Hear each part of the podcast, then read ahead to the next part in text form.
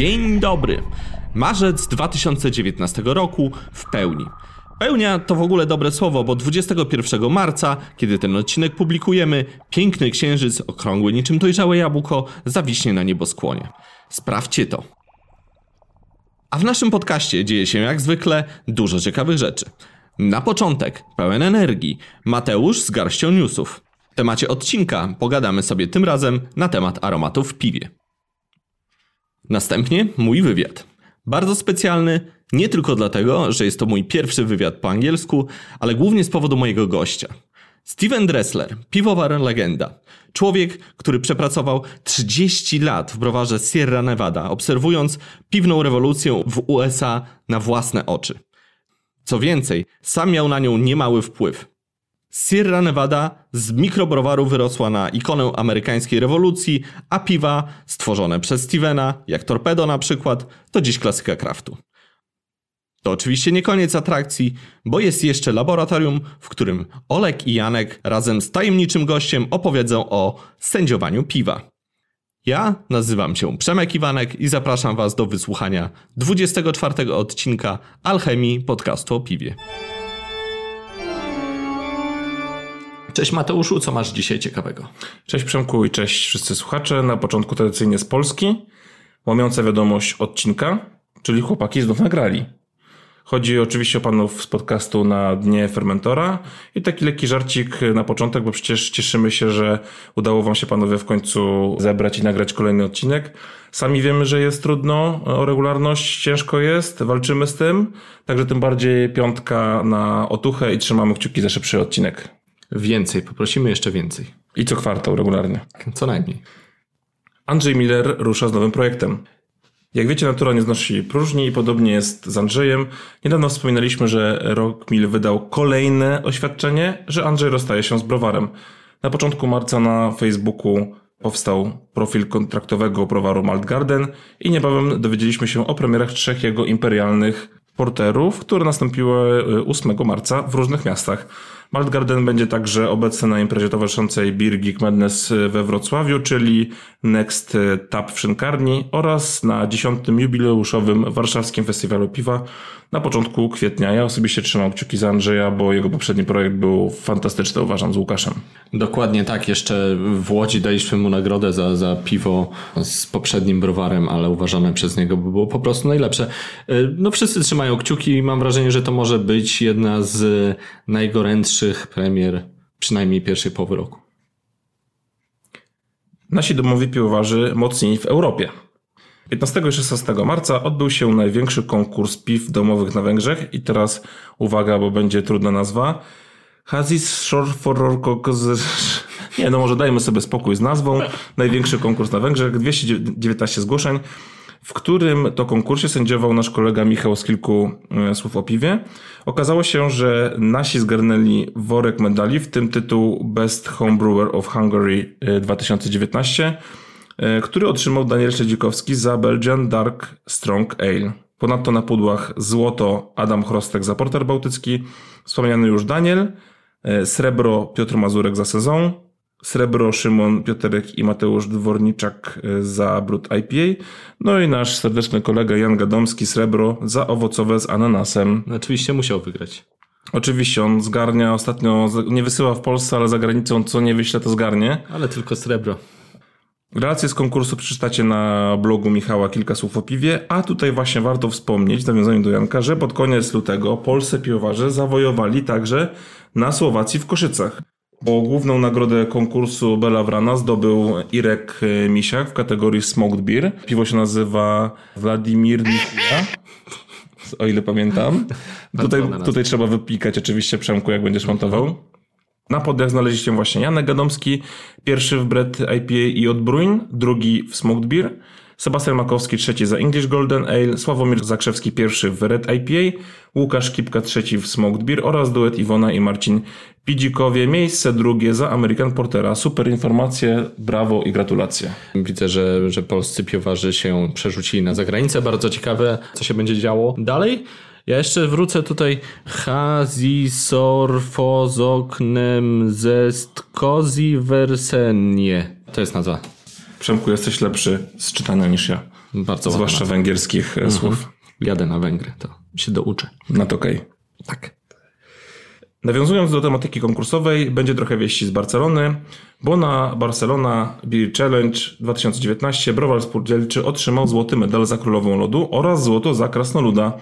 Również serdeczne gratulacje. Warto tutaj wspomnieć, że ogłoszenie wyników odbyło się podczas Barcelona Beer Festival, w którym wspólne stanowisko wystawiło kilka polskich browarów rzemieślniczych, m.in. Golem, Harpagan, Marienstadt, Spółdzielczy i Pracownia Piwa. Zacna inicjatywa. Pinta niemal do pełna.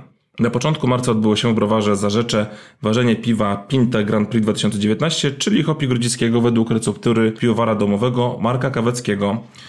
Marek wygrał ósmy warszawski konkurs piw domowych i w nagrodę główną ważył wspólnie z browarem Pinta Piwo, którego premiera odbędzie się już podczas najbliższego dziesiątego warszawskiego festiwalu piwa, także już w tej chwili serdecznie zapraszam w imieniu mazowieckiego oddziału terenowego, ponieważ on jest organizatorem tego konkursu i współpracujemy z Pintą jako sponsorem. Hopi grodziskie będzie dostępne także w sklepach i multitapach w całej Polsce. Przy okazji ważenia nasi koledzy z P S P D, którzy uczestniczyli w tymże, mieli okazję sprawdzić, jak budowa nowego browaru Pinty w Wieprzu koło Żywca. Zdjęcia zapowiadają się naprawdę fajnie, budynek stoi praktycznie już gotowy. Kilka dni później po tym wydarzeniu na profilu browaru widzieliśmy montowany ostatni element sprzętu, czyli ważelnię, czyli otwarcie browaru już tuż, tuż. Co do hopi grodziskiego, to próbowałem bardzo fajne piwo. Mam nadzieję, że uda się je otworzyć w podobnej wersji. Na polskich składnikach, można powiedzieć. Polski chmiel. Kolejne browary idą do puchy. No to zgodnie z tym, co przewidywaliśmy ostatnio. Tak, już chyba klepiemy to jak mantrę razem z piwami bezalkoholowymi, niskoalkoholowymi oraz puszkami, ale moim zdaniem to jest bardzo dobry kierunek. Miałem okazję właśnie ostatnio spróbować nowych piw od Birbanta, czyli Jules, Citra i Powderman. Bardzo fajne piwa, ciekawe, dobrze zachowują aromaty chmielowe i ja myślę, że to jest naprawdę dobry kierunek dla naszych browarów, żeby utrzymać jakość, zwłaszcza piw mocno chmielowych. Ale półlitrowe, nie zero przecinek trzy. Półlitrowe, tak, bo wcześniej browar Jana, Marienstadt i inne beczki wypuściły swoje interpretacje właśnie w puszkach małych, a tutaj mamy do czynienia już z puszką zero przecinek pięć i wspomniana już Pinta także zajawiła nowe piwo w puszkach zero przecinek pięć litra, pod nazwą Hazy Disco. Mnie bardzo cieszą takie informacje. Od dwudziestego do dwudziestego dziewiątego marca trwa głosowanie na miejsce roku dwa tysiące osiemnaście piwnej mapy Warszawy. Szczegóły na profilu Michała oraz na blogu Kilka słów o piwie. Zachęcamy do wzięcia udziału w głosowaniu. Wiadomości ze świata. Na początek gra o piwo. Jak pewnie słyszeliście nieraz, różne muzyczne znane bandy wypuszczają piwa czy alkohole sygnowane swoją nazwą. Nawet ostatnio, jak zaproponowałem Przemkowi w ostatnim odcinku zajawienie chyba Metaliki, to mnie skrzyczał, że to już było, to już jest nuda. Trzeba zrobić piwo z podcastu, tego jeszcze nie było. O właśnie, piwo musimy, musimy z Jankiem i Zolkiem chyba zagadać. Tak jest. Tym razem przyszedł czas na serial. Nie mógłbym pominąć tej informacji, gdyż Gra o Tron to jedna z moich ulubionych serii i z niecierpliwością wyczekuję czternastego kwietnia, kiedy to rozpocznie się ostatni finałowy sezon. Nie widziałem ani jednego odcinka. No masz sporo do nadrobienia, bo tam jest siedem serii po ponad dziesięć odcinków, każdy po godzinie. Więcej niż vlogi Tomasza Kopyry? Nie porównywałem nigdy. Chyba ciężko będzie Tomka dogonić w ogóle. Zwłaszcza z dwunastogodzinnymi live'ami. Fani gry nieraz widzieli, jak bohaterowie w gospodach Westeros popijają sobie tak zwane ale. Teraz będziemy mogli poczuć się niczym rycerze broniący Winterfell, bo piwo For the Throne, jak twierdzą autorzy z browaru Omengang i H B O, to delikatny, ale skomplikowany trunek mający dziewięć przecinek pięć procent alkoholu i jest on hołdem dla tych, którzy aspirują do bycia ostatecznym okupantem Żelaznego Tronu. Ładnie, popijalnie dziewięć przecinek pięć. Bardzo pijalne, dziewięć przecinek pięć alkoholu, nie? Mm. Piwo jest poddawane jednoczesnej fermentacji sokami winogronowymi szczepów Pinot Grigio i Viognier, a następnie kondycjonowane w butelce z drożdżami szampań, aby stworzyć piwo nadające się na królewskość. Jesteście gotowi na Wielką Wojnę? Ja nie jestem. Bo masz serię odcinków do nadrobienia. Polecam ci, Przemku, bardzo fajny serial.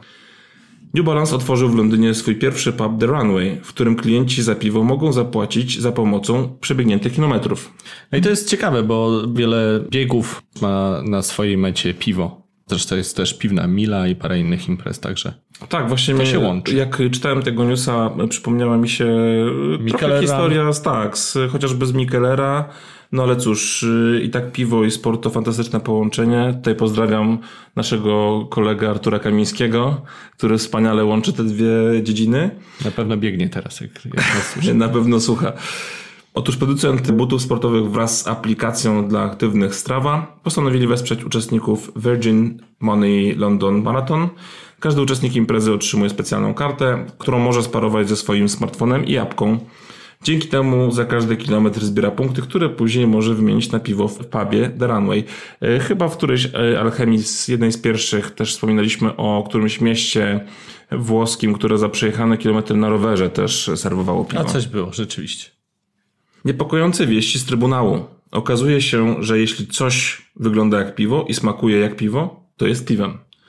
Jednym słowem, piwo z małą ilością słody to też piwo. Tak możemy interpretować wyrok Trybunału Sprawiedliwości Unii Europejskiej. Browary mogą teraz zaoszczędzić na podatku, jeżeli zastąpią słód syropem glukozowym. Wyrok zapadł w sprawie jednego z niewielkich polskich browarów, a Trybunał uznał, że ważne jest, że dopóki piwo zachowa najważniejsze cechy, czyli smak i pienistość, dopóty fiskus nie powinien kwestionować rozliczeń akcyzowych. To ewidentnie może dać taką furtkę niektórym krnomnym browarom do oszukiwania konsumentów. Czy wyobrażacie sobie bowiem napój glukozowo-fruktozowy, który niby smakuje jak piwo i w dodatku możecie go kupić na półce na przykład obok kraftów? No ja powiem tak, są już takie bardzo kiepskie piwa, które trudno jeszcze bardziej zepsuć, więc nie wiem, czy to cokolwiek zmieni. Mówisz o takich dwóch browarach polskich? Nie, no nie mam konkretnego na myśli, jest tego sporo, niech wystarczy sięgnąć po niską półkę i tam się znajdzie zawsze, poniżej ja, dwóch złotych. Ja bym jednak nie popadał mimo wszystko w panikę, bo takie podejście to jest raczej niechlubny wycinek sceny piwnej. Tu możemy natomiast płynnie przejść do nieco pokrewnego tematu odcinka, czyli tematu odcinka. Temat odcinka. I tutaj poproszę, żeby Przemek zrobił jako specjalista z dziedziny technologii żywności, aby nas wprowadził do tematu o aromatach w piwie. Stoi przed tobą właśnie jeden z aromatów. Dwa nawet. Nawet dwa, bardzo, bardzo pachnące, nie, nie, nie powiemy jakie. Bananowy. A. W każdym razie temat jest na tyle żywotny, bym powiedział, na tyle dużo się dzieje w temacie aromatów do piwa, że nie wiem, czy nie powinniśmy zmienić naszych prognoz, co będzie najgorętszym tematem dwa tysiące dziewiętnastego roku. Bo może się okazać, że akurat aromaty w piwie, ponieważ piwa bezalkoholowe już były w zeszłym.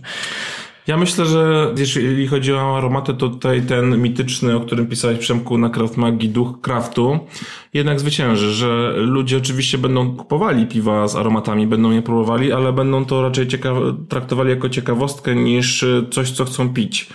Ja na przykład mam tak, że jeżeli próbuję jakieś piwo w ciemno, bardzo łatwo jest określić, czy ten aromat jest sztuczny, czy nie. Naprawdę ciężko jest wkomponować w piwo sztuczne aromaty, co też między innymi potwierdził mi Piotrek Brzeziński, piwowar domowy, drugie miejsce pucharze P S P D w zeszłym roku, który już sporo tych aromatów używał w piwie domowym i mówił, że no jest, jest ciężko po prostu zrobić takie piwo, żeby się nie wyróżniało tym aromatem. No może kwestia też umiejętności dodawania tych aromatów, bo tego się też trzeba nauczyć. Ja bym jeszcze rozróżnił dwie rzeczy. Po pierwsze, aromaty dodawane na zasadzie takiej, że na przykład chcemy zrobić piwo orzechowe. Jeśli chce się mieć na przykład nugatowy aromat, jakiś orzechowy w piwie, no to ewidentnie trzeba dodać aromaty, ponieważ inaczej nie da. Orzechy nie dadzą żadnego aromatu w piwie i takich przykładów jest więcej. No i to jest jeden temat, natomiast drugim tematem są olejki chmielowe. Aromaty chmielu, które są dodawane. Bardzo popularny temat za granicą, że chmieli się piwo, a następnie, żeby jeszcze podbić bardziej aromat, dodaje się olejków chmielowych. I to też są aromaty i to jest druga rzecz, o której nie wszyscy wiedzą. Nie ja wszyscy tutaj, wiedzą. Ja tutaj muszę powiedzieć, że kiedyś ratowałem takimi olejkami chmielowymi i tutaj muszę podziękować chłopakom z Marksama, bo, bo wsparli mnie tuż przed konkursem. Chodzi o warszawski konkurs piw domowych, gdzie mieliśmy właśnie wspomnianą już kategorię hopi grodziskie. A jak wiemy, w tym stylu piw na rynku za bardzo nie ma, żeby sędziom zaserwować przed kalibracją, żeby mogli sobie porównać to, co widzą na papierze w opisie stylu razem z tym, jak to piwo mniej więcej ma wyglądać.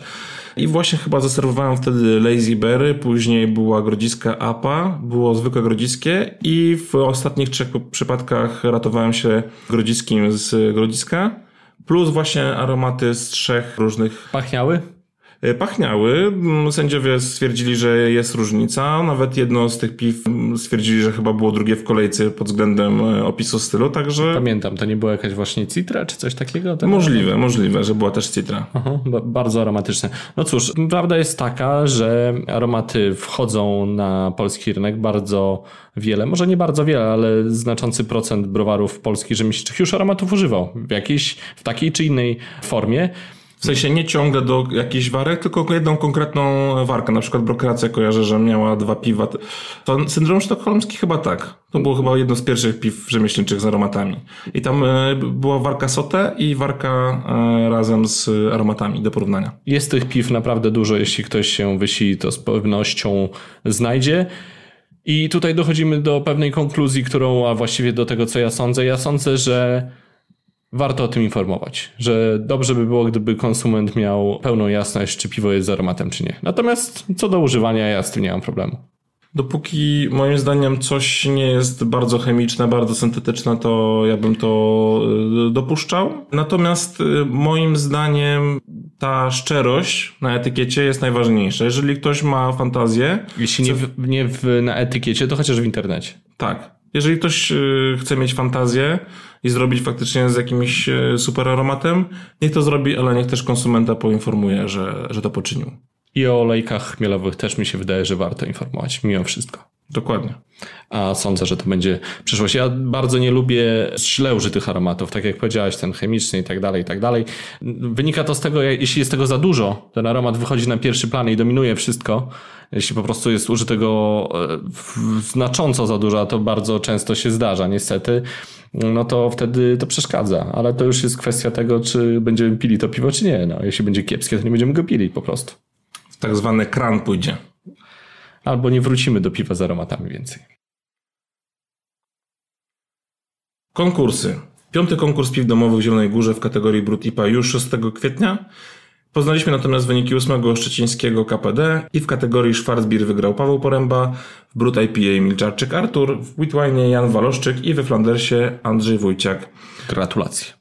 osiemnastego marca ruszyła rejestracja na łódzki K P D, który odbędzie się trzynastego czternastego kwietnia. Ogłosiliśmy także z Przemkiem, iż konkurs cydr domowych Pomona odbędzie się ósmego do dziewiątego maja, a cydry będziecie mogli zgłaszać od ósmego kwietnia i dostarczać do nas do trzydziestego kwietnia. Mamy dwie kategorie, cydr wytrawny oraz red cider. Wszystkie szczegóły są na stronie w k p d kropka w a w kropka p l w zakładce Pomona dwa tysiące dziewiętnaście. Zachęcamy, szykujemy dla Was nagrody, o których na razie jeszcze nie możemy powiedzieć, ale niedługo wszystkie ogłoszenia będą na naszym fanpage'u i na stronie. Róbcie cydr. Już za późno. Jesienią mieli robić, teraz to butelkujcie. Butelkujcie cydr. Puby. dwudziestego pierwszego marca w Browar P G cztery wyczekiwane przez wielu wydarzenie premiera i Open Beer. Jak... Chyba przez P G cztery też wyczekiwane. Tak chyba tak, chyba tak poślizg paromiesięczny, jeżeli nie więcej. Jak określają gospodarze, powraca król europejskich piw jęczmiennych. Piwo o ekstrakcie czterdzieści cztery przecinek jeden, alkohol dziesięć przecinek dziesięć procent i B U siedemdziesiąt siedem. Cena piwa pięćdziesiąt mililitrów dziesięć złotych, siedemset mililitrów sto dziewiętnaście złotych. Będzie to słodkie, patrząc po ekstrakcie. Będzie. Czy zatem sztos i czy musi być drogi? Okaże się w pierwszy dzień wiosny. Czekamy na Wasze oceny. Czekamy na tego, kto wypije pół litra tego piwa. Nie, siedemset mililitrów, sto dziewiętnaście złotych. Sztosy muszą być drogie? Zadaję to pytanie. dwudziestego drugiego marca, piątek, Jabirłoki otwiera się na warszawskim Ursynowie i jest to pierwsza filia multitapu. Jednocześnie już zapowiada się otwarcie kolejnej w Poznaniu, a w browarze pod Warszawą niedawno wylano fundamenty. Dzieje się, oj dzieje. No. Jak donosi blog Piwna Zwrotnica, z początkiem marca otwarto w Gliwicach multitap Ibu Craft Beers. To samoobsługowy multitap z dwudziestoma kranami, w którym klienci mogą sami nalać sobie piwa w dowolnej ilości. Do tego butelki, a lokal mieści się przy rynku. Prace remontowo-przygotowawcze trwały prawie dwadzieścia miesięcy. Relacje przeczytacie i obejrzycie na zwrotnica kropka com kropka p l. trzydziestego marca drugie urodziny Harpaganów w Poznańskim Domu Piwa. W Łodzi powstaje natomiast drugi w kraju po pubie spółdzielczym Gdańsk multitap z dwudziestoma kranami pod patronatem browaru spółdzielczego. Patrz odcinek trzynasty Alchemii. W wywiadzie z browarem spółdzielczym chyba Janusz wspominał o tej budowie. Niebawem otwarcie tego multitapu i jest to pierwsza w Polsce franczyza społeczna. Kooperacja dwóch spółdzielni socjalnych. No ciekawe. Życzymy powodzenia.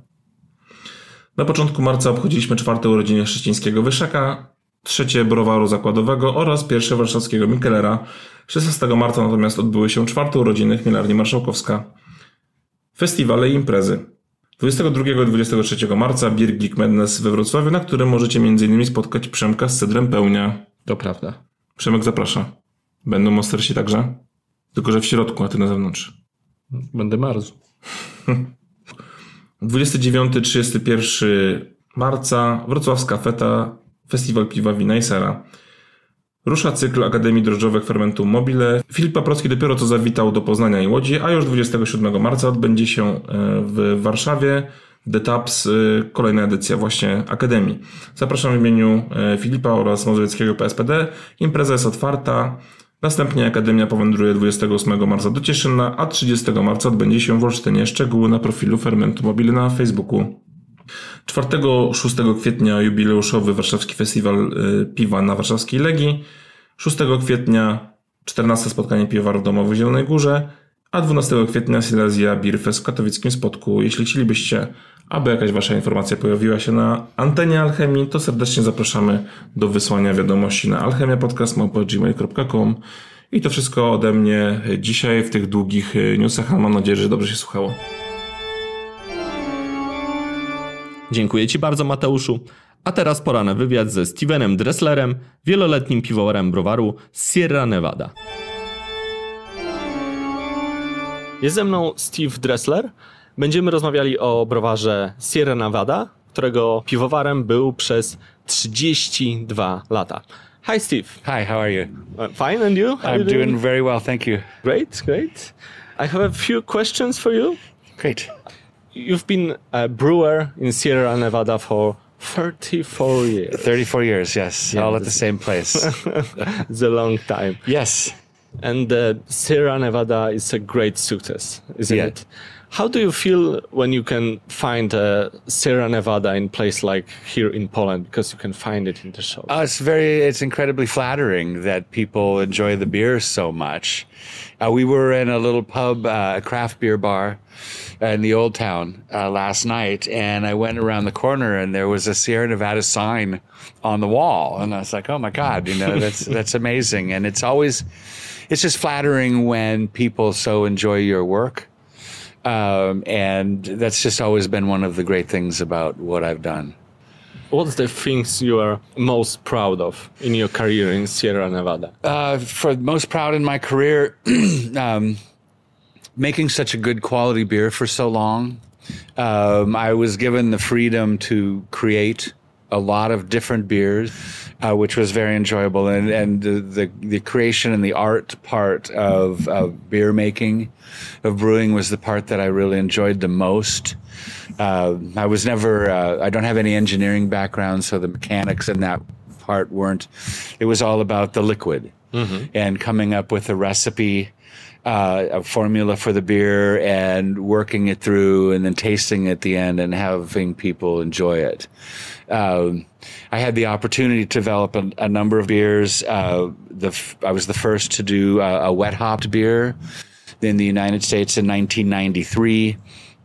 Um, in twenty fifteen, uh, I was awarded uh, the Russell Shearer uh, Award for Innovation in Craft Brewing. Uh, that's an award given out by the Brewers Association in the United States. A very... Uh, very much an honor to achieve that. Uh, I have a number of friends within that group. And so to join them within my peer group with that uh, award was fantastic. But then after I retired in twenty seventeen, um, I was awarded a knighthood in the International Order of the Hop, which uh, was an incredible honor. I'm the only uh, United States brewmaster to ever be given that award. Um, So to not only be recognized in that way, but to be recognized from an industry outside of the brewing industry. It's an, it's an allied industry. And so, and mainly they make hops to support the beer industry, but to have the hop growers, the international hop growers, uh, recognize me for my work, uh, not only in making beer, but in using hops and promoting hops, uh, within both industries was, was very flattering. Um, it, it was probably a culmination of my career and, and one of the greatest honors that I ever could have been given. And what's your beer that you are the most proud of? Ooh, uh, the the wet hop beer is one. Um, I did a we did a, a pale ale, a Torpedo I P A. I was integrally involved in the formulation of that beer. I uh, think everybody knows it. Yeah, yes, uh, and and that was a that was a great challenge. Um, I really enjoyed. Uh, at one time, we did some Belgian style beers uh, for a, a, a brand called Ovila, and it was uh, with a monastery outside of Chico. We gave some of the proceeds uh, for them for the renovation of a chapter house that they were doing, fifteenth century chapter house. Uh, that was uh, a great challenge. And really pushed creativity into some beer styles that I was not familiar with. So it was uh, not only creative, but good learning. And I enjoyed those a lot. Uh, but over the years, just making uh, so many different beers, uh, it's, that's what we do. Yeah. I said the Sierra Nevada is a, a huge success, because it is. Yes. But not every brewery was so successful. Yes. What's the main thing? What's the thing that making Sierra Nevada such a popular, such a good brewery? I think one of, uh, I think the main key to success uh, for Sierra Nevada was a, a very strict adherence to quality, uh, quality standards throughout the process, uh, quality in our raw materials. Uh, we had uh, really well-made equipment to make very good beer. A lot of breweries do, uh, but a lot of breweries lose sight of the little things, the fundamentals, uh, to make a consistent good beer. You know, you can, you're growing fast and you need to expand, and then you have decisions. Do you cut corners? Do you shorten a process? Uh, do you, to make more beer? Uh, no, you just don't. Uh, we always uh, shipped our beer refrigerated at great expense uh, across the U S, uh, so that would cost a lot of money. A lot of breweries didn't do that, so when the beer came to the consumer, uh, it was already aged and it didn't have fresh flavors. Now, those were all things within our quality standards that we would not compromise. And so when you went to buy a six-pack of pale ale, whether you were on the West Coast or on the East Coast, which is a distance of five thousand miles, uh, we always wanted to make sure that you got the best beer that we could present, irregardless of where you were. Uh, one of the best compliments that I would get from my brewing friends is that if they were traveling and they didn't know what beer to get, they would buy a Sierra Nevada because they knew that it would be a good beer worth the money that they were spending. Yeah, and the quality. And the quality, yes. Yeah. So the question of independence. Yes. Is it really important maybe for you, or what do you think? Is it important as a brewery is still independent, or it's not, or just the beer is important, the taste, flavor? What do you the think? The beer to me is the most important. Uh, and then um, any company will end up having to make business decisions, whether they need more capital, whether they want to expand into a different area of the country, particularly in a place like the U S where you want to be on the other side, on the East Coast. Uh, do you work with another brewery there and have them brew the beer for you, uh, as opposed to spend a lot of money and build your own brewery there? Uh, those are issues. Uh, when when large breweries in the U S buy smaller independent breweries, uh, how they market them, you know, uh, they're, and that's always been critical. And then they get additional distribution uh, because of the ownership and, and being brewed in different places. Uh, and if you, if you're making a good beer and you're honest about the origin uh, of that beer, uh, that's what's really important to me. You know, a, a large brewery can, if they own a small brewery, they can give you favorable placement and uh, promotion in a market uh, that's somewhat of an uneven playing field. But going back to the question of uh, the decision of how you want to do your business plan, that's up to the people that own that brewery and what they what they want to do. And sometimes it's a, a matter of necessity. If you're a, if you're a family-owned brewery and you don't have anyone within that next generation that's interested in taking over that operation, then you have some very difficult decisions to make. And you're, you're most likely going to sell. Uh, and then whom do you sell to?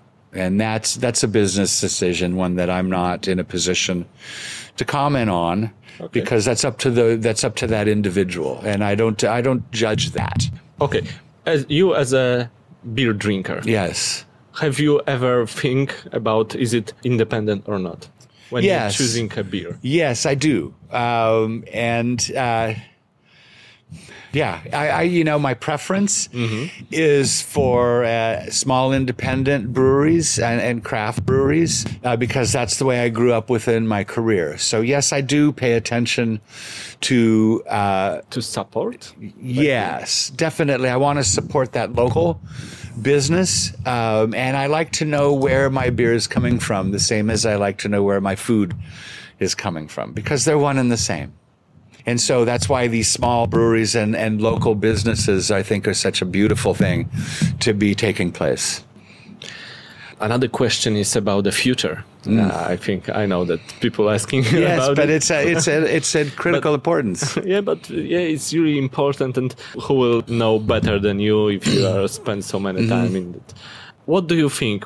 How the market in States mm-hmm. will look like, or maybe in other places, if you can imagine, in Europe? And yes, um, I, I think that the craft industry is just going to continue to grow and develop. Um, in the United States, it's thirty years old.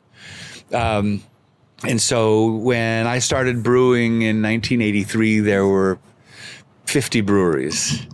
Now there's almost seven thousand. And most of the new breweries are small. Um, and in my time here, where uh, in Poland, where the craft industry is five, six years old, and you see uh, how it's developed in that amount of time, it's only going to get more, and it's going to get better. And I, and I see that as as being um, just the future of craft industry, particularly in places where it's rel- relatively new.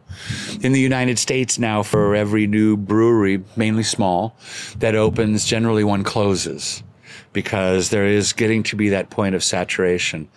Uh, I don't think that there will be uh, a big growth in large breweries uh, because I don't think the market will support that. I don't think the consumer so much will support that. But what the consumer likes is um, they like diversified flavor. Uh, they like local. Uh, and I think those business opportunities and those types of breweries are only going to flourish and do better. Um, and that's very exciting. I, I love watching that, and I love I love participating in it as a consumer. Mm-hmm. So it, that's a fantastic thing for beer drinkers in general. So another question for you, as a very experienced uh, person, what advice you can give for young people? Because a lot of young people in Poland or other countries mm-hmm. want to join to the beer revolution, yes. want to be a brewers, mm-hmm. want to maybe uh, have their own small brewery. Mm-hmm. Can you give them any advice? Yes, I would. I would say number one, um, get involved for the right reasons. Okay, one of the things that you've seen in the United States, people, you know, you look at the industry and people start a brewery, and not necessarily with the intent sometimes to make really good beer, but to make beer and develop a business so that they can sell it and make money. Okay, that's their decision, and you know that's that's fine. But I would, I would say that if you want to get into the industry, do it because you love beer, and you want to make a really nice beer uh, to share with your friends, um, and do and do it for that right reason. Yeah, always concentrate on quality, uh, no matter what, because that's just the most important thing um, when you want to make uh, make anything like that. And then I would say, lastly, um, really enjoy it. Enjoy yourself, uh, because there's nothing better. There's no better industry than brewing. And so, uh, you know, you, there's so many choices in life as to what you want to do for a career. I was fortunate enough to get into brewing early on within in the United States craft industry. And looking back on it, there's nothing else that I could have done that I would have enjoyed as much. And it went by very, very quickly. You know, thirty-four mm-hmm. years seems like a really long time. But when you look back on those thirty-four years, they went by uh, very quickly. And so just enjoy. Enjoy the moment and enjoy what you're doing because um, it's fast.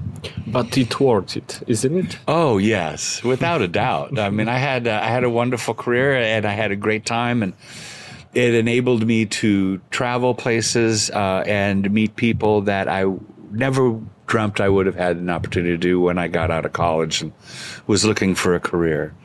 So uh, it was well worth it. And it's worth it now because having had a great career and loving the beer industry and the people as much as I do, it gives me an opportunity to do things like this, meet new people, uh, and discuss beer and stay relevant in something that I enjoy so much. Do you like other alcohols? Yes. What kind? All. Oh, okay. No, but not all. I really enjoy uh, red wine. Red wine, okay. Uh, I enjoy not so much white wine. Uh, I enjoy uh, whiskeys, particularly bourbon. And uh, I, I used to drink a lot of Scotch whiskey, but I prefer bourbon now. And uh, I really enjoy a good gin and tonic. Gin and tonic, so yes. Very English stuff. Yeah, so I, I enjoy gin. And gin is really hard thing. I've been in England yeah. uh, last month, so there's a really, really craft gin is a really yes, hard and that's uh, it, that's another that's an interesting point because uh, the craft industry within distilled spirits uh, in the United States now there are so many small craft distillers that are doing mm-hmm. local products, and that's also very exciting to see. You know, it's just that diversification and people wanting more flavor and wanting local. Yeah. You know, they they want that local regional feel to what they're purchasing and supporting their their local economy. And it all goes very well together. You know, there's a vodka museum in Warsaw. Really? Yeah. I'm going to have a vodka and tonic when we're done. So, okay. This is the last question. Yes. Only one. What can I wish you? What do I want to have someone wish to me? Yeah. That I live long enough to enjoy a great retirement. So, all the best. All the best, yes. You know, um, yes, long life and health and, and have fun. I hope you will have a lot of fun. I think I will. Thank you very much. Thank you. It's been a pleasure. Po wywiadzie, jak zwykle, udajemy się do laboratorium, gdzie czaje się dwóch wyjątkowo cierpliwych monstersów. Co oni tam dzisiaj knują? Chyba sam zejdę po tych krętych, omszałych schodach na dół. Zobaczyć na własne oczy. Chodźcie razem ze mną do laboratorium.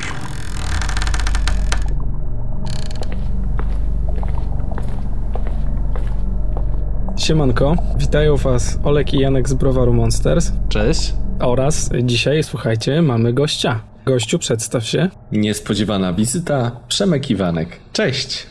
Ojej, ty, ty masz taki wspaniały podcastowy, radiowy głos. Tutaj dwóch mało profesjonalistów tym stwierdzeniem skosiłeś po prostu do parteru. Ale zostałem skrytykowany gdzieś, że właśnie nie jestem profesjonalistą. Gdzieś w którymś komentarzu. Nieważne. No trudno, wiesz, ja, komentarze komentarzami. Za wszystkie bardzo dziękujemy. Komentujcie, klikajcie, dzwoneczki, subskrybujcie i tak dalej, i tak dalej. I pozdrawiajcie... A, i pozdrawiajcie Przemka Iwankę oczywiście. Mateusza. Przemku Iwanku, pozdrawiamy Cię. Dzisiaj spotykamy się po to, i stąd wynika wizyta naszego gościa, żeby porozmawiać o konkursach piw domowych. To, I znaczy, żeby, jak to nam... żeby nie no. było, że żeśmy Przemka za, zaprosili, bo to, to nie tak wyglądało. Po prostu jak padło hasło... Wprosił się. Tak, wprosił się. Jak padło hasło kurs sędziowski i sędziowanie, to, to Przemek powiedział, że on też ma trzy zdania do powiedzenia. Zobaczymy, czy to będą trzy zdania. No ja myślę, że trochę więcej. Dobra, no dobrze, więc zobaczymy sobie, jak ten odcinek nam się ułoży, czy to nie będą przypadkiem dwa odcinki, bo tak Janek przewiduje, że być może mogą być to dwa odcinki, więc zobaczymy, jak nam z czasem pójdzie i najwyżej sobie podzielimy to na dwa odcinki, będzie przynajmniej, będziemy mieli z głowy nagrywanie na dłuższy czas. No dobrze, ale od, od czego zaczniemy? Zaczniemy sobie od tego, że od opowiedzenia o kursie sędziowskim, potem o samym sędziowaniu na konkursie i to chcielibyśmy zawrzeć na pewno w jednym odcinku, a być może w drugim, albo nawet w tym samym zawrzemy jeszcze taki punkt, który się nazywa Biblia Sędziego i w nim chodzi o to, jaka jest filozofia konkursów piw domowych. I od strony piwowarów domowych na pewno będzie przydatne to pod tym kątem, jak uważać piwo, które może zająć wysokie miejsce na konkursie piw domowych, jak się przygotowywać do konkursów piw domowych i jak nie być zawiedzionym, kiedy dostaje się wyniki tych konkursów, tego konkursu piw domowych, na które się to piwo wysłało. I to jest taki pokrótce plan na dzisiejszy odcinek, więc o pierwszym punkcie, czyli o kursie sędziowskim, ma chyba najwięcej do powiedzenia Przemek, więc Przemkowi oddaję głos. I powiedz, Przemku, na czym polega kurs sędziowski? No, kurs sędziowski to są dwa dni, które przygotowują przyszłych sędziów do sprawowania swojej funkcji, do pracy z metryczkami, do umiejętności oceny piw. Także przez dwa dni po pierwsze wyjaśniamy, o co w tym wszystkim chodzi. Staramy się pokazać dobre praktyki, no i przede wszystkim uczyć ich opisywania piwa, czyli oceny piwa, tego co jest najważniejsze, co jest solą sędziowania. Także na tym głównie skupia się kurs. Kurs też przygotowuje do egzaminu, który wieńczy, prawda, cały proces i po zdaniu egzaminu dopiero wtedy się jest sędzią. Nie wszyscy go zdają. Mhm. Jeszcze jedna rzecz, o której nie powiedziałeś, bardzo ważna, to jest kurs sensoryczny też, który zawiera cały ten kurs sędziowski. To jest też bardzo ważna, ważny element kursu sędziowskiego, nie? Szkolenie, no, szkolenie sensoryczne z wad w piwie, tak? Bo ono tak naprawdę zakłada wady w piwie głównie. No tak, tak, tak. Czyli te standardowe flavor active, ale jednak poszerzone, robimy to na dość dużym zestawie, robimy to z bardzo szczegółowym opisem, staramy się jak najbardziej to przybliżyć i też nie opowiadać o samych wadach, ale odnosząc się do piw, do naszego doświadczenia w sędziowaniu, żeby opowiadać też, co można znaleźć, jak to rozpoznać, prawda? Ponieważ czasami mogą być pewne, nazwałbym to, różnice, które wynikają z, z doświadczenia, że czegoś się dowiadujemy, że na przykład y, uczulamy w temacie takim, żeby uważać na ten diacetyl, żeby uważać na niego w piwach y, karmelowych i dużo, dużo takich y, drobnych rzeczy. Oprócz y, kursu y, sensorycznego też bardzo dużo jest ćwiczeń na piwie. To też jest ważne. No okej, okay, ale jeszcze już jak rozmawiamy o tym, o tych wadach, no to warto wspomnieć o tym, że, że to jest tak, że się dwa razy uczy tych aromatów, prawda? Bo pierwszego dnia się uczysz na wodzie, a drugiego dnia uczysz się na piwie już, tak? To też daje trochę szersze spojrzenie na, na, te, na te wady, dlatego że na, na wodzie nie masz żadnych przeszkadzaczy, prawda? Dokładnie, tego się zazwyczaj nie stosuje na tych zwykłych kursach sensorycznych, nazwijmy je tak, na tych ocenie próbek, więc tutaj rzeczywiście poznajemy jednego dnia na wodzie, a następnego dnia na piwie i to już daje zupełnie jakby no lepszy efekt, ponieważ często na przykład piwa, na których się uczymy, czyli to są zazwyczaj jasne koncernowe lagery, one są dość mocno estrowe na przykład i estry giną, a w wodzie można je wyczuć czyste, podobnie z aldehydem i tak dalej, i tak dalej. Tak, zresztą te aromaty i na wodzie i na piwie czasami pachną zupełnie inaczej. Na przykład, nie wiem, ja pamiętam, że aldehyd octowy zupełnie, zupełnie mhm. inaczej pachnie na, na czystej wodzie, a inaczej się zachowuje w piwie, więc to jest fajna perspektywa, można się z dwóch, na dwóch próbkach nauczyć różnie tych aromatów, które później w innych piwach ciemniejszych na przykład też mogą się zachowywać jakby podobnie. To może być mariaż tych dwóch aromatów, których się żeśmy nauczyli na wodzie i na piwie, więc to jest bardzo, bardzo fajne. No tak, ale mimo wszystko to jest tylko jedna z części składowych, bo nie chciałbym, żeby sobie teraz słuchacze nasi wyobrazili, że kurs sędziowski opiera się głównie na w tym szkoleniu sensorycznym to jest jeden tylko z wielu elementów. No dobra, a jakie są jeszcze elementy? Część mamy wykładów, wykładów, która staramy się to ograniczać, ponieważ od, ja to robię już od pewnego czasu i cały czas ten kurs się zmienia, idziemy w kierunku ograniczania albo kompilowania tej wiedzy takiej teoretycznej, ale nadal jest dość istotna. Mówimy o takich rzeczach jak w ogóle czym jest sensoryka, po co się to robi. Opowiadamy też o całej filozofii oceniania piwa, o wypełnianiu metryczek, jak to robić prawidłowo. Także jest tej wiedzy trochę. Wyrzuciliśmy właściwie rzeczy surowcowe, bo jak się okazało, większość osób, która w tej chwili się zapisuje na kursy sędziowskie, to są piwowarzy. Jeśli nie piwowarzy domowi, to często rzemieślnicy.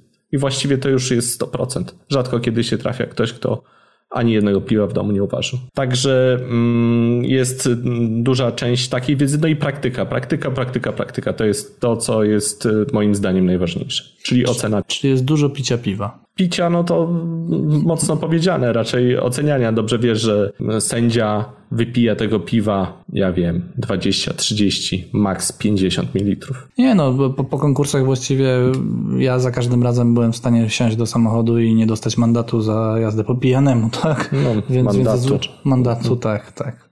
Prawo jazdy mogą zabrać kogoś. No, taki skrót myślowy. Nie wsiadajcie do samochodu po piwie. To była część edukacyjna z mojej strony. Dam jakiś dżingiel, dam jakiś dżingiel. No dobra, ale Przemek, powiedz trochę, bo ty strasznie cię trzeba za, za język ciągnąć. Widać, tak? Że ty jesteś przyzwyczajony do prowadzenia wywiadów, a nie udzielania ich. Trzeba dobra, ale powiedz język. Coś dobra. Więcej o tej ocenie. Wiesz co, może, wy... no. może zróbmy tak, że spróbujmy przejść po kolei, jak wygląda kurs sędziowski i wtedy będzie nam łatwiej też opowiedzieć o, każdych, a, o każdym z dobra, punktów. To jest dobry pomysł. I kurs sędziowski tak naprawdę zaczyna się jeszcze przed kursem, czyli jest test sprawdzenia wiedzy i...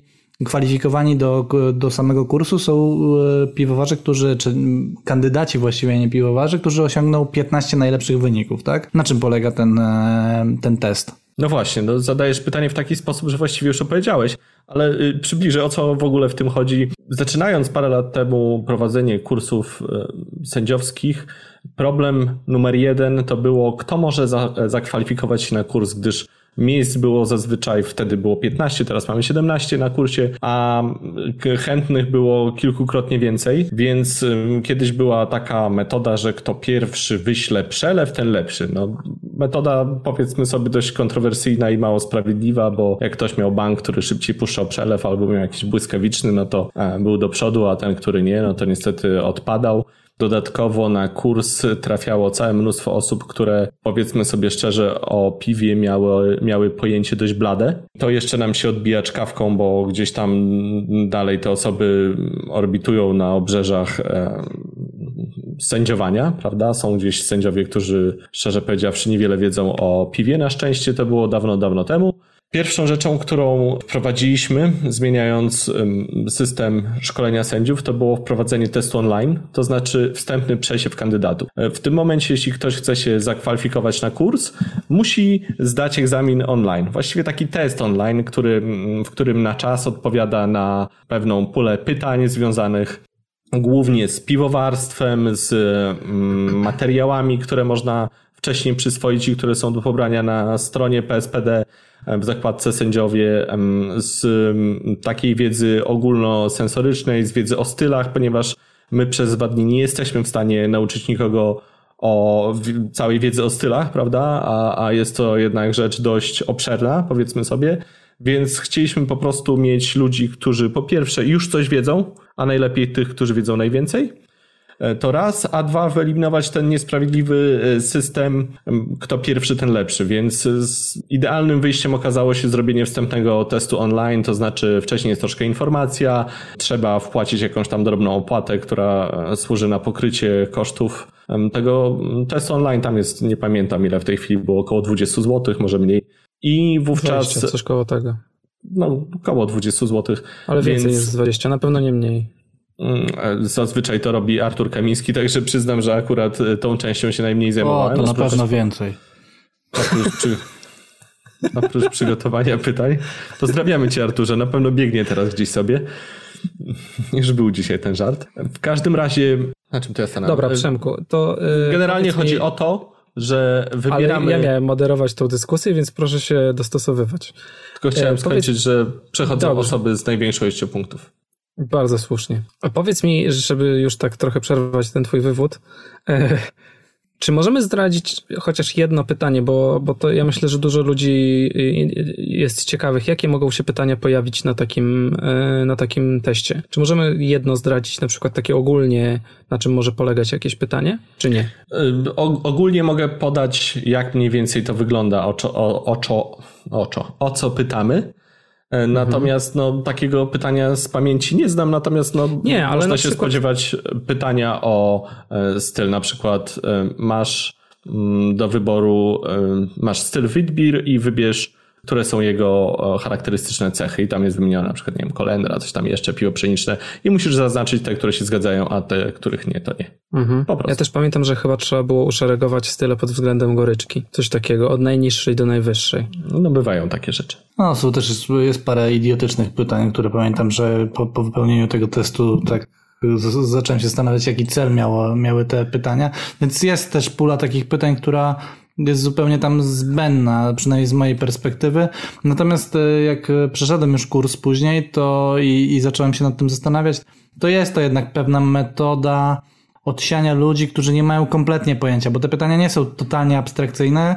Niektóre trzeba rozwiązać na czuja, jeżeli się wcześniej nie było sędzią, ale na czuja pod takim kątem, że jednak coś się wie o stylu, tak? Więc w pierwszym momencie mogą się wydawać głupie, a jak się człowiek nad tym zastanowi, to jednak okazuje się, że jakiś tam w tym sens jest, żeby jednak odsiać właśnie tych takich kompletnie zielonych na punkcie piwa i takich, którzy nie mają w ogóle pojęcia.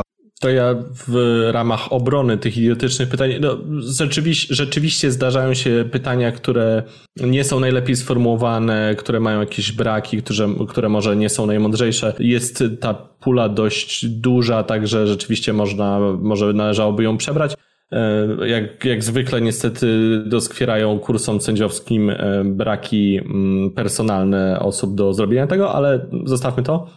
Generalnie mimo wszystko jednak zgodzisz się, Janku, że procentowa ilość potrafi powiedzieć coś o przyszłym kursancie. Jeśli ktoś ma dziewięćdziesiąt procent z danego kursu, nawet jeśli się wyłożył na paru głupich pytaniach, a ktoś ma dwadzieścia procent, to a naprawdę to, to, to są przypadki, które się zdarzają i prawie na każdym teście. To zdecydowanie wiadomo, kto się nadaje, kto się nie nadaje na kurs. Tak, tak, ale dokładnie to powiedziałem, że, że jednak jak się człowiek później zastanowi, to jednak są to pytania, które mimo wszystko wymagają jakiejkolwiek wiedzy o piwie, nawet jeżeli wydają się głupie albo nie, nie, nieprecyzyjne, to jednak mimo wszystko na czuja da się to jakoś ogarnąć i, i powoduje to, że ci najgorsi, znaczy nie najgorsi, ci, którzy nie mają pojęcia o, o rzeczach, które są potrzebne później przy sędziowaniu, a których nie ma na kursie, bo nie ma na nich czas, czasu, to jednak są odsiewani, więc ja, ja nie krytykuję tego testu. Mówię po prostu, że dałoby się pewnie odrzucić te kiepskie pytania i zastąpić je dobrymi, ale zdaję sobie sprawę, że też nie ma komu tem, tego zrobić, więc,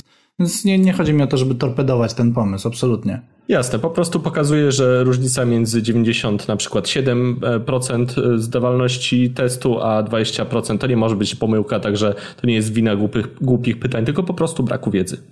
I, i, i tyle. Także to działa. Tak, tak mi się wydaje. Natomiast no rzeczywiście osób brakuje, zresztą ja też w tym momencie się już wyłączam z, z, z kursów sędziowskich i, i przyjdą po mnie następni pewnie. To się moderuj, sentymentalnie Aleksandrze. Zrobiło. Moderuj, moderuj teraz. Moderuję, no już, żeby nie było dłużej, żeby nie było ciszy. No dobra, Przemek, a co dalej?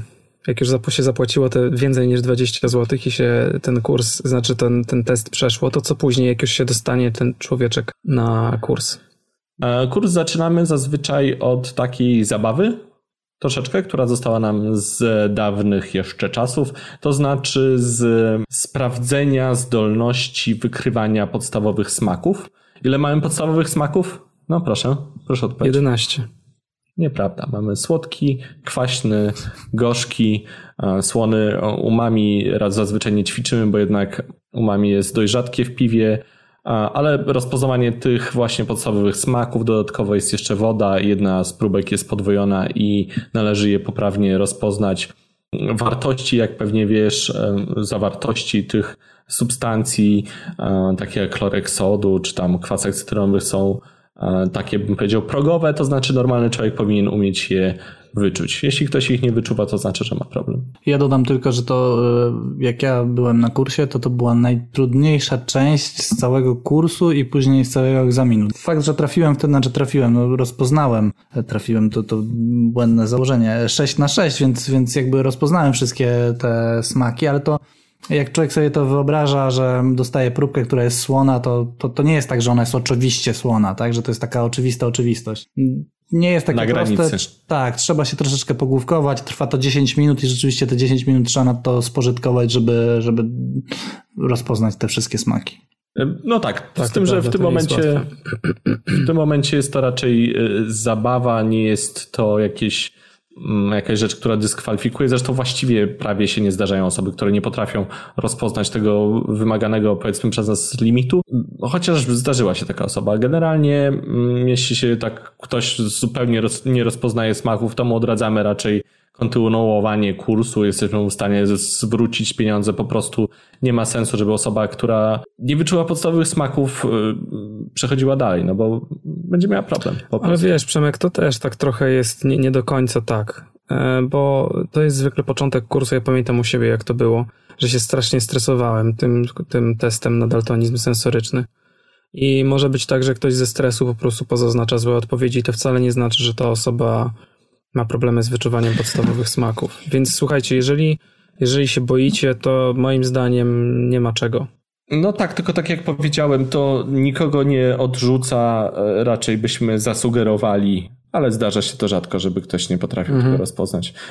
Tutaj widzisz, jeśli mogę przywołać moje pewne doświadczenia z taką sensoryką, z którą miałem do czynienia w, powiedzmy, w laboratoriach sensorycznych, czyli w miejscach, w których miałem możliwość, może niezbyt długo, ale, ale brać udział w różnych ocenach. Ten element stresu i pewnego czasu jest swego rodzaju testem, bo osoba, która dobrze potrafi oceniać produkty spożywcze, niekoniecznie spożywcze, ale swoimi zmysłami, musi mhm. ta część jej umiejętności rozpoznawania smaków, zapachów i tak dalej jest bardzo ważna, ale drugą częścią jest na przykład właśnie zdolności psychiczne, czyli swego rodzaju umiejętność skupienia pod presją. No tak, no okej. Okay, no. I tak dalej, i tak dalej, ponieważ na przykład na, na konkursach nie ma czasu zazwyczaj i zazwyczaj się przyspiesza i też osoba musi umieć pracować pod y, presją czasu. Dobra, bo to y, ja mógłbym dyskutować dłużej, ale to kiedyś sobie prywatnie podyskutujemy, okay. bo to są bo rzeczy, inne które, argumenty jeszcze. które wynikają z nauki o ocenie e, mhm. sensorycznej, także to nie są rzeczy wymyślone przeze mnie. Jasne. E, no dobra, to kontynuując, żeby już nie o pierdołach nie rozmawiać. Co jest dalej? Jak już skończymy sobie ten kurs, sens, kurs na, znaczy nie kurs, tylko test na daltonizm sensoryczny, to co jest dalej w kursie? No zacznijmy od wykładów. O czym są te wykłady? Tak, wymień ze dwa. Eee, wykłady ze, ze dwa naj, naj, najważniejsze. Eee, o, teraz będzie test. Które są no najważniejsze, Przemku? Które są najważniejsze? Oczywiście mój pierwszy jest najważniejszy, czyli um, dla mnie jest jednak istotny wykład, który dla wielu może istotny taki nie jest, to znaczy ogólne zasady oceny i tego, po co się to robi, jak się to robi i w ogóle czemu służy ocena. Moim zdaniem jednak jest ważne, żeby sędzia wiedział, co robi i po co robi. I to jest jeden z takich pierwszych z, z pierwszych wykładów. Następny mój wykład, który przeprowadzam, to dotyczy również podziału na takie podstawowe grupy cech takich smakowo-aromatycznych, które można znaleźć w piwie. Czyli to już, jak wspominałem, jakieś estry, aromaty siarkowe, wymieniamy jakie, jakie mogą być, jakie mogą być do tego deskryptory, no i zaczynamy już ćwiczenia powoli, ćwiczeniem z wyznaczaniem na przykład tych deskryptorów, czyli takich nazw, którymi można opisać piwa. I to, to są dwa najważniejsze ćwiczenie. Wykłady, tak? No wiesz co, no ciężko mi powiedzieć, który Dobrze. Wykład jest najważniejszy. To który... my z Jankiem uzupełnimy.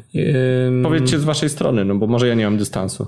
Znaczy są jeszcze, jest jeszcze wykład Janka, bardzo fajny, o wypełnianiu metryczek i o tym, jak opisywać piwo. Bardzo efektywny sposób, tak pokrótce, nie? Coś jeszcze chciałbyś uzupełnić? Nie, no na tym on polega generalnie, jak wypełnić metryczkę, bo ja pamiętam, że jak ja byłem na kursie swoim, to tego mi zabrakło, w sensie ja tak naprawdę nie wiedziałem, co mam wpisać na tą metryczkę i w jaki sposób. Tego wtedy nie było, albo nie było osoby, która była za to odpowiedzialna i było, były jakieś braki akurat w, w tym aspekcie.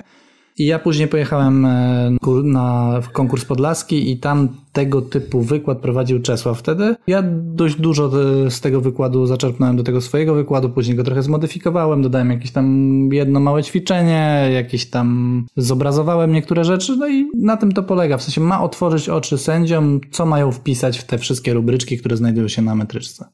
No i to jest właśnie to, o czym mówiłem, czyli taki wstęp do praktyki tego, co jest najważniejsze, jak sądzę, na, na kursie, czyli nie wykłady, a właśnie praktyka i to jest do tego wstęp.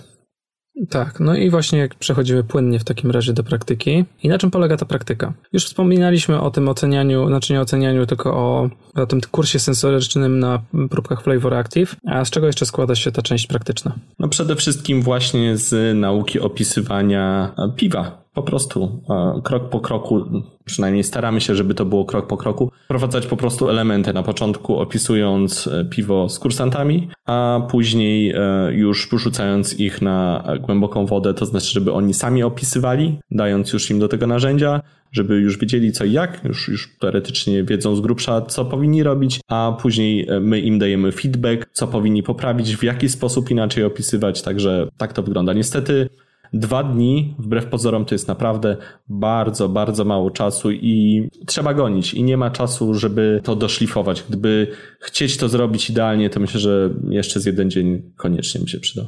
No tak, ale ja mogę ze swojej perspektywy powiedzieć i ze swojego doświadczenia, że jednak mimo, że te dwa dni to jest krótko, to się człowiek naprawdę bardzo dużo uczy, jeżeli chodzi o ocenę piwa. W sensie to, że się ocenia powyżej ponad dziesięć piw, chyba z tego co pamiętam, na moim kursie było ocenionych, to naprawdę pozwala wyłapać mniej więcej podstawy tego, jak te metryczki wypełniać. Oczywiście potem jest tak naprawdę gro pracy, to jest w domu samodzielnie wypełniając metryczki, a potem już na konkursie, ale mi się na przykład to bardzo podobało. Znaczy to było bardzo, może nie ekstremalnie, ale było to bardzo trudne, nauka te, wypełniania tych metryczek w, na kursie, ale się bardzo dużo nauczyłem. Tak, mhm. tak. No i też to jest ważne, co powiedziałeś, czyli praca nad sobą, bo my dajemy jakby pewną wiedzę, pewne narzędzie do tego, jak to robić, natomiast trzeba pracować samemu nad sobą, nie wystarczy sam kurs, trzeba um, po pierwsze oczywiście znać piwa, więc spróbować różnych stylów piwa, ale też i wypełniać metryczki samemu, bo bez tego nie będzie się dobrym sędzią. Po prostu. Tak.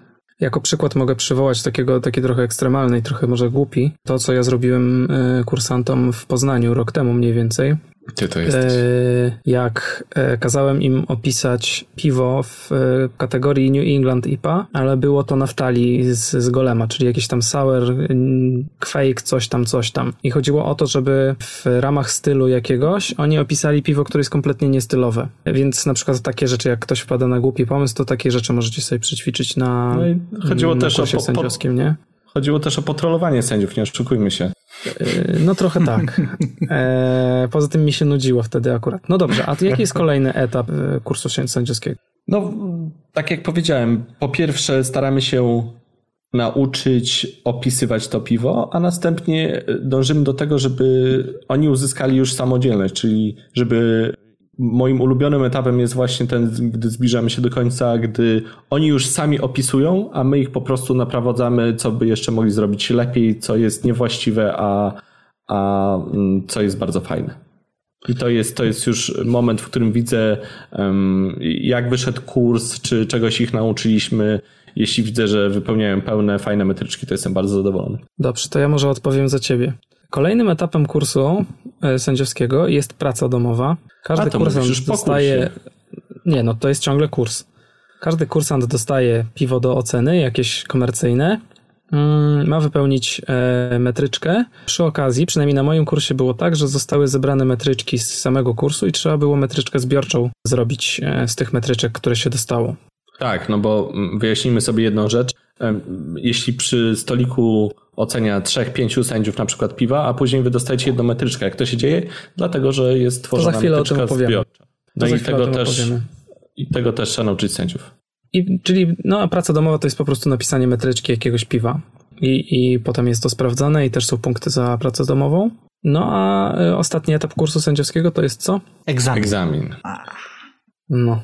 Powiedzieliśmy, no i no. Teraz powiedz, Przemku, na czym ten egzamin polega? No, egzamin jest rzeczą, jest kulminacją, najważniejszym punktem całego kursu, czyli podsumowaniem. Egzamin składa się z trzech etapów. Z pierwszym etapem jest sprawdzenie wiedzy teoretycznej, drugim umiejętności rozpoznawania próbek sensorycznych, czyli właśnie tych, na których się uczymy, a trzecią częścią i częścią, którą, na którą kładziemy największy nacisk od pewnego momentu, jest właśnie prawidłowe opisywanie metryczek piwa, czyli czterech piw, które trzeba ocenić w systemie takim już jak się sędziuje po prostu na konkursach z limitem czasowym i sprawdzamy później poprawność tych metryczek. Poprawność głównie pod kątem oczywiście tego, co się wyczuwa też, ale przede wszystkim sposobu opisywania metryczek. Czy sędziowie umieją prawidłowo ocenić piwo i opisać. No okej. Okay. Tak. Czy chcielibyście coś jeszcze dodać do tej części o kursie sędziowskim? Czy jedziemy dalej?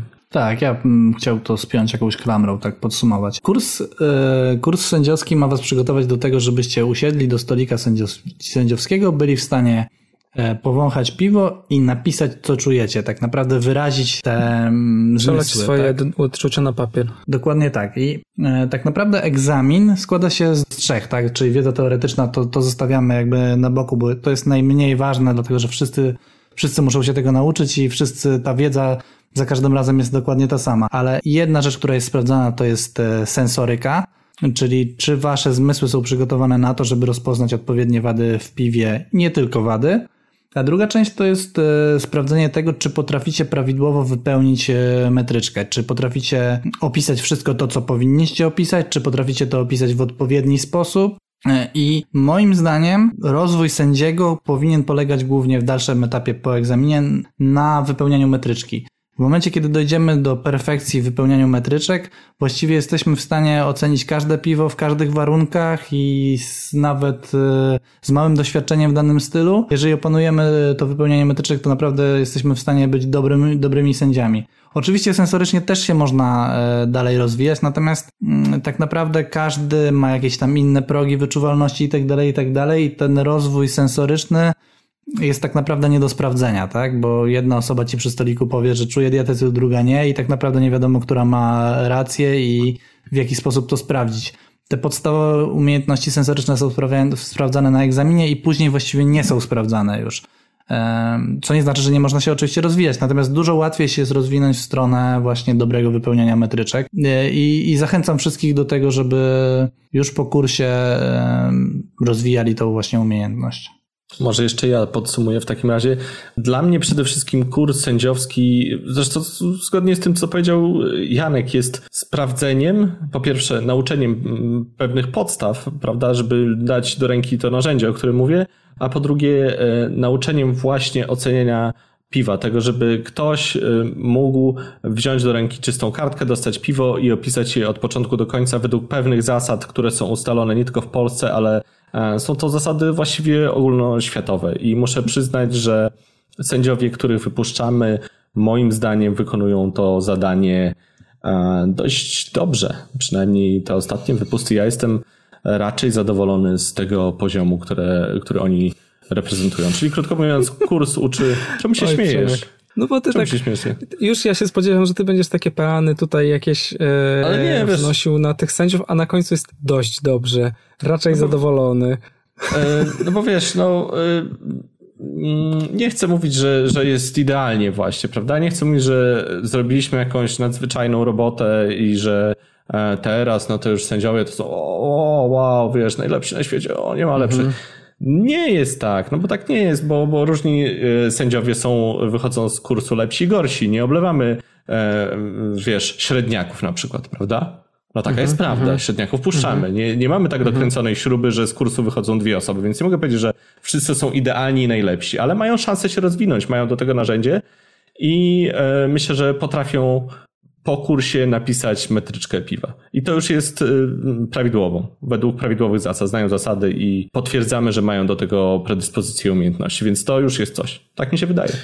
Okej, okay, to ja w takim razie jako takie przejście płynne od tego punktu do kolejnego chciałbym tylko jeszcze uzupełnić i powiedzieć, że tak naprawdę największą szkołą sędziowania są same konkursy. Na samych konkursach od innych sędziów dowiadujecie się, jak bardziej szlifować ten swój warsztat, jak lepiej opisywać piwa, jak lepiej dobierać słownictwo i jak lepiej punktować, bo to też jest ważna, ważny aspekt sędziowania, nadawanie punktów.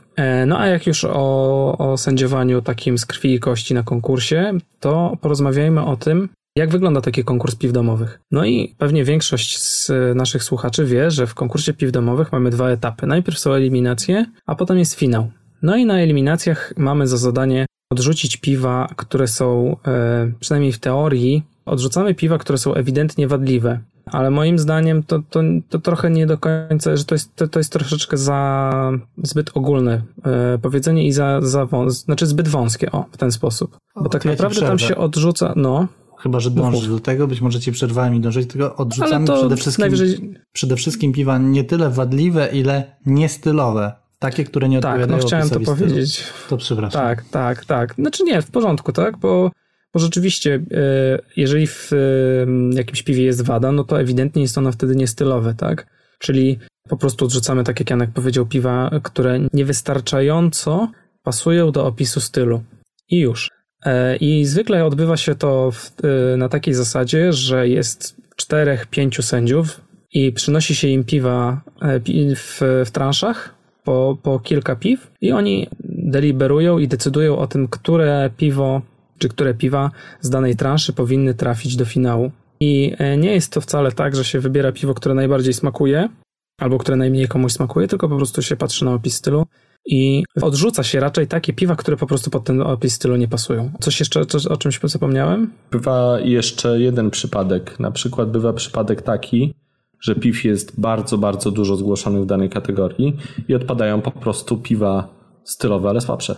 Bywa tak. To ja się chyba nie spotkałem nigdy z czymś takim. Znaczy ja nie, na, na niewielu konkursach sędziowałem, ale, do tej, ale teraz już jest tak, że się jednak tą śrubę dokręca dosyć mocno i, i ten. I widziałem też przypadki, że było na przykład osiemdziesiąt albo sto piw zgłoszonych i do finału wchodziło dziesięć albo osiem.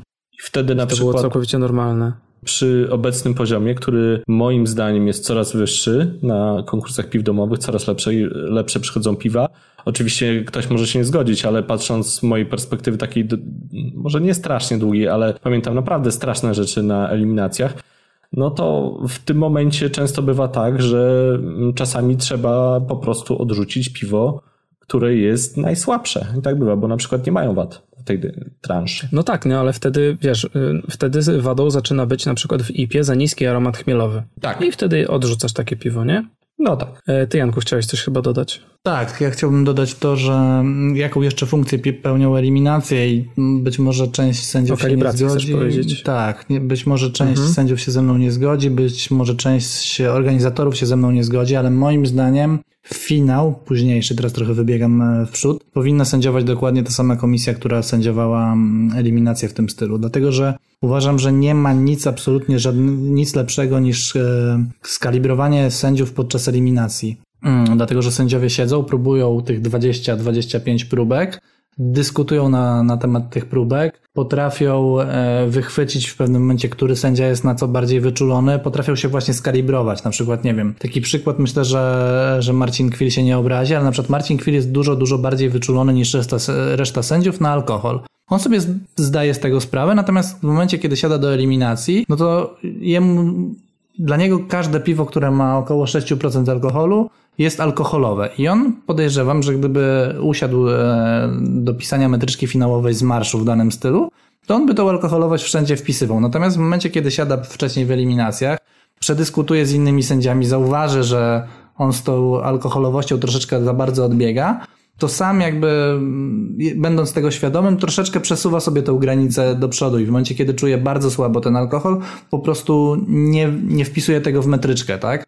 Dlatego uważam, no i generalnie bardzo dużo się podczas eliminacji można nauczyć niektórych aromatów. Pewien aromat się cały czas powtarza, któryś z sędziów może nie potrafić go nazwać, ale pozostałych trzech potrafi go nazwać, więc ten sędzia jednocześnie uczy się tego aromatu, tak? Wie, wie, znajduje pewne deskryptory, być może uczy się własnych deskryptorów, bo nie wiem, nie czuje aldehydu octowego jako jako farba emulsyjna, tylko ludzie mówią, że farba emulsyjna, farba emulsyjna, kilka razy się to powtarza i on wtedy za, zauważa pewien aromat, który, nie wiem, on, on identyfikuje jako zielone jabłko.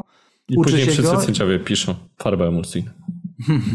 Nie, ja myślę, że nie. Ja, ja w taki sposób zupełnie nie, nie podchodzę do eliminacji. Ja się uczę właśnie jakichś swoich własnych deskryptorów. Jak mi ktoś mówi trzy razy pod rząd farba emulsyjna, ja tej farby nie czułem, to zaczynam myśleć, co to jest to, co czuję, tak? I staram się to nazwać i identyfikuję to wtedy z aldehydem, tak?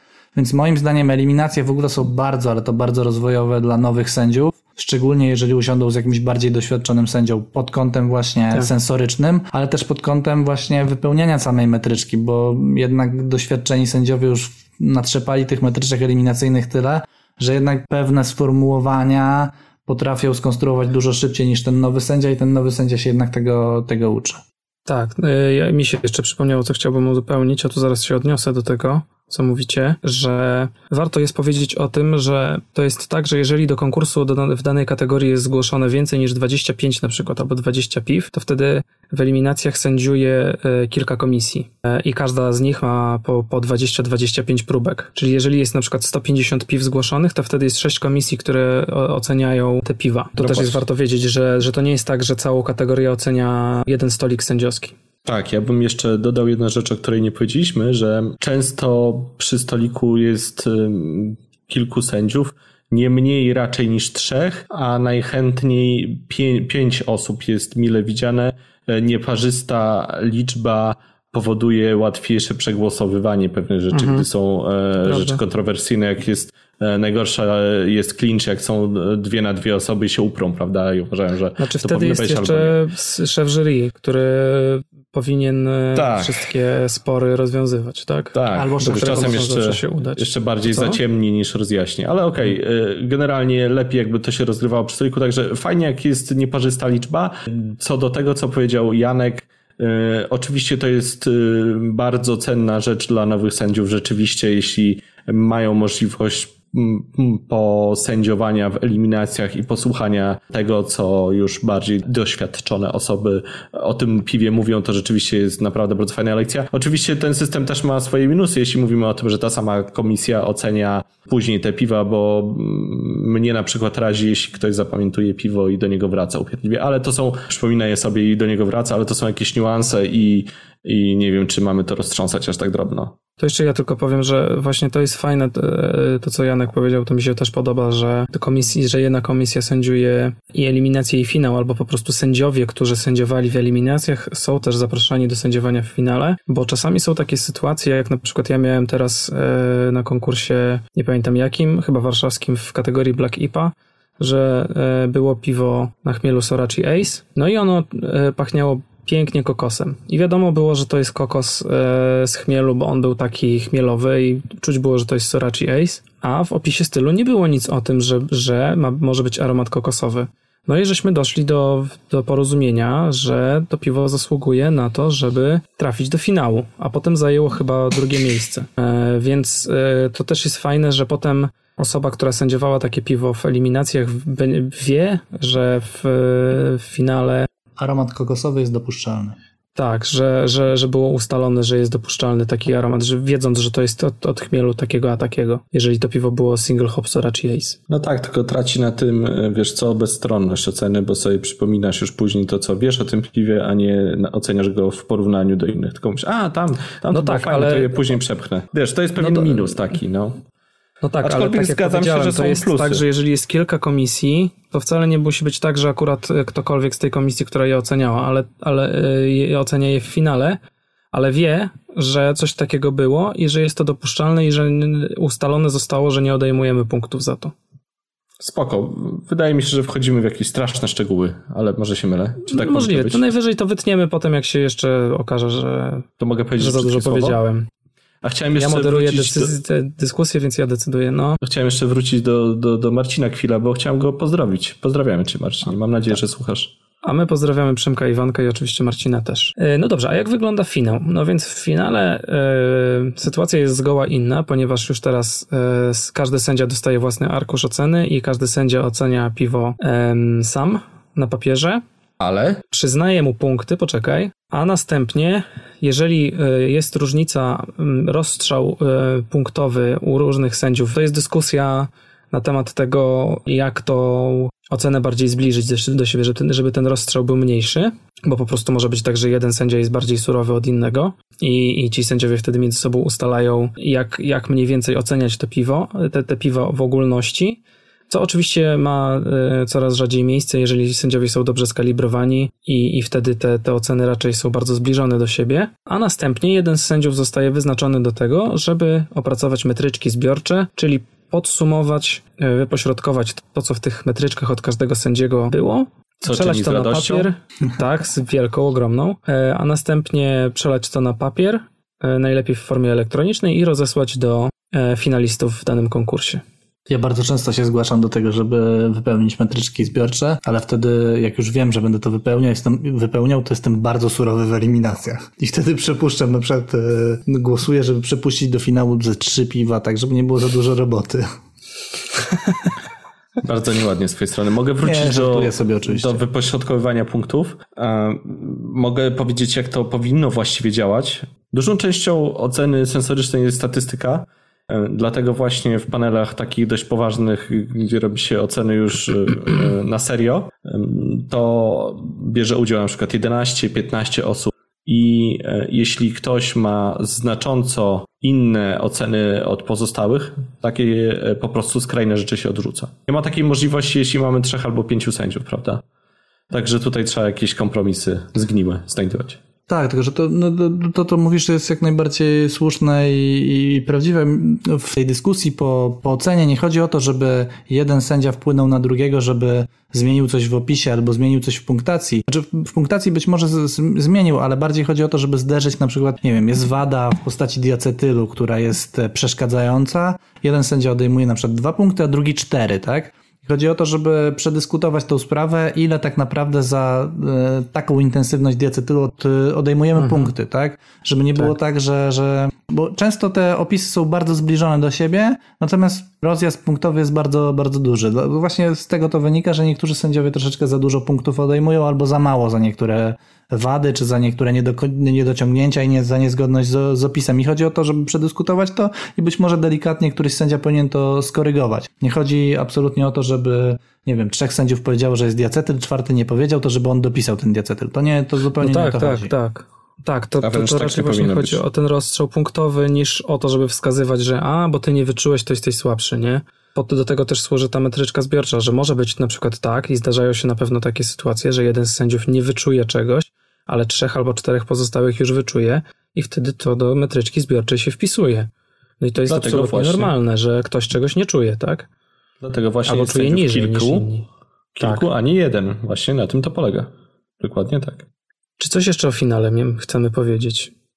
Final, do finału powinny trafiać, tak, już, tak jak już powiedzieliśmy, piwa stylowe i piwa bez wad, więc praktycznie finał jest już wyborem najlepszego piwa, prawda? Już tutaj się decyduje, co jest najlepsze i finał raczej, mimo tutaj wspominaliśmy o dyskusji, ale ta dyskusja powinna być troszkę pomiędzy, czyli albo przed, albo po. Natomiast sam finał generalnie każdy ocenia sam na metryczce bez um, wpływu innych sędziów. Ale to ja się trochę nie zgodzę z tobą. Dlaczego? Bo dla mnie, dla mnie finał nie jest wcale, nie służy do tego, żeby wybrać najlepsze piwo z punktu widzenia sędziego, tylko żeby rzetelnie ocenić każde piwo i nadać mu ilość punktów jakąś, a to, czy ono wyjdzie najlepsze, czy nie, to już jest kwestia tego, jak będzie punktowane. No tak, ale dla mnie to jest ocenienie po prostu piwa, a, a to, czy to będzie, czy ono zajmie pierwsze, czy drugie, czy ostatnie miejsce, to mi jest wszystko jedno. No ale do tego to się później sprowadza, że wybieramy później najlepsze. No tak, ale to jest, wiesz, ale to jest jakiś tam yy, yy, produkt uboczny, że tak powiem. Olek dąży do tego, że chodzi o to, żeby przy ocenie i przy przyznawaniu punktów nie porównywać danego piwa, które opisujemy, do piwa poprzedniego albo do piwa jeszcze poprzedniego, tylko żeby porównywać to piwo do opisu stylu, przyznać punkty, a to, w jaki sposób one się ułożą później, które jest najlepsze, a które jest najgorsze, wyniknie, jest bardziej wynikową przyznania punktów, a nie tak. główną pracą sędziego, tak? No tak, tak, tak, I tak tu... że każde piwo oceniamy tak, jakbyśmy dostali je jako pierwsze z, z, ze wszystkich, tak jakbyśmy na świeżo podchodzili, prawda? Nie zapominamy o poprzednim piwie. I to jest właśnie cel szkolenia sędziów, żeby osiągnąć taki poziom i taka świadomość sędziów, że właściwie każde piwo powinni oceniać oddzielnie i do każdego piwa pod, powinni podejść rzetelnie, maksymalnie rzetelnie, oceniając samo piwo, a nie wszystkie rzeczy, całą otoczkę dookoła, tylko po prostu umieć wypunktować to, co jest dobre, a to, co jest niedobre i to oddzielić. Oddzielić ziarno od plew. O. Pięknie to powiedziałeś, Przemku, i potraktujmy Dziękuję. to jako zakończenie tego odcinka, bo już nam się trochę czasu zeszło. Eee, my pewnie zrobimy sobie krótką przerwę, jeżeli chłopaki będą chcieli, i wrócimy do nagrywania drugiego odcinka, a tym razem e, żegnają się z wami Olek i Janek z Browaru Monsters. Wiesz co, poczekaj, bo ja jeszcze tak. widzisz, w międzyczasie Ech. chciałem po, podjąć Cholera ten temat. Jasna, no. To trzeba było wcześniej to powiedzieć, no ja wiem, już się żegnam. Ale bo, bo tak biłem się z myślami, czy, czy o tym powiedzieć, bo powiedzieliśmy o kursie sędziowskim, powiedzieliśmy o egzaminie, powiedzieliśmy o tym, że na egzaminie się przyznaje punkty, ale nie powiedzieliśmy o rekordzistach. Rekordzistach. Rekordzistach tego kursu. Kto zdobył kiedyś najwięcej punktów? Jakieś takie statystyczne rzeczy moglibyśmy podać. Może... Nie? To może powiem, Janek Gadomski. O, widzisz, właśnie o to mi chodziło, że jednak to padło, że to... jest pewien rekordzista, którego później już nikt nie dogonił w, w danej formule kursu i takie rzeczy powinno się mówić, no. Ale Janek, to jest takie banalne, że ty wszystko wygrywasz, to jest, wiesz co, aż nudne. No, no, no niby tak, no ale już przestaję, po, powoli przestaję startować, więc jeszcze trochę muszę się pochełpić tymi sukcesami, które już jakby zdobyłem, które już przeżyłem, a które nie ujrzały światła dziennego. To teraz Chciałem około... powiedzieć, że, że też byłem najlepszy na, na swoim kursie, ale skoro już się tak chwalimy. To się wytnie, Olku, kończ. e, dozo. Razie, cześć. Pa. Przemku. Cześć. I jak wam się podobało laboratorium? Prawda, że błyszczałem tam jak diament? Niestety wszystko co dobre szybko się kończy po dwóch godzinach. Dziękujemy serdecznie, że byliście z nami. Pamiętajcie o lajkach i subskrypcjach. I do usłyszenia w kolejnym odcinku Alchemii, podcastu o piwie. Cześć!